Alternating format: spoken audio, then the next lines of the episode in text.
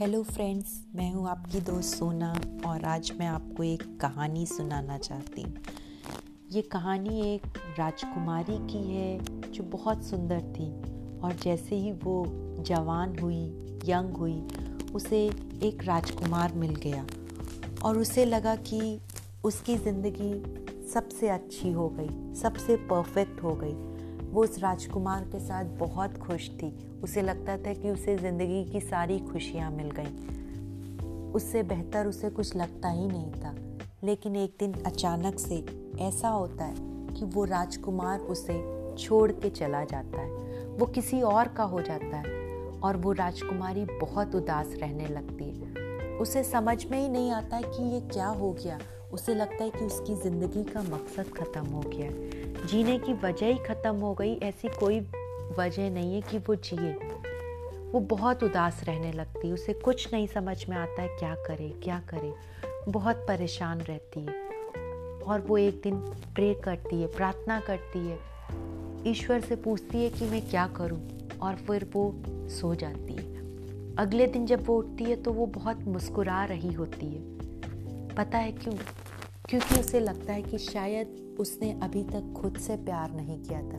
वो जाती है, बगीचों में टहलती है, जानवरों से खेलती है, अपने जो उसके होते हैं, उनसे बात करती है, अपने परिवार के गले लगती है और अपने आप को प्यार करना शुरू करती है। और धीरे धीरे उसे एहसास होता है कि सब कुछ फिर से सही हो रहा है। तो इस कहानी का मकसद यही था कि दूसरों को प्यार करने से पहले हमें खुद को प्यार करना ज़रूरी है। कई बार हम अपने इर्द गिर्द के लोगों को इतना प्यार करते हैं या उनकी इतनी परवाह करते हैं या उनके बारे में सोचते हैं, उनके हिसाब से चलते हैं, ये सोचते हैं कि शायद वही हमारी ज़िंदगी है। लेकिन अचानक से कभी ऐसा होता है कि वो इंसान बदल जाता है या वो हमसे दूर हो जाता है और हमें लगता है कि हमारा अस्तित्व, हमारी आइडेंटिटी ही खत्म हो गई कि अब हम कुछ भी नहीं हैं। अब हम करें तो करें क्या? तो ऐसे में खुद को समझाना होगा कि अगर ईश्वर ने हमें भेजा है तो कोई ना कोई मकसद तो ज़रूर होगा ना। बिना मकसद के वो ज़िंदगी में कुछ भी नहीं करता, वो कुछ भी बिना मकसद के कर ही नहीं सकता। तो अगर उसने हमें इस दुनिया में भेजा है तो कोई ना कोई मकसद तो होगा ही।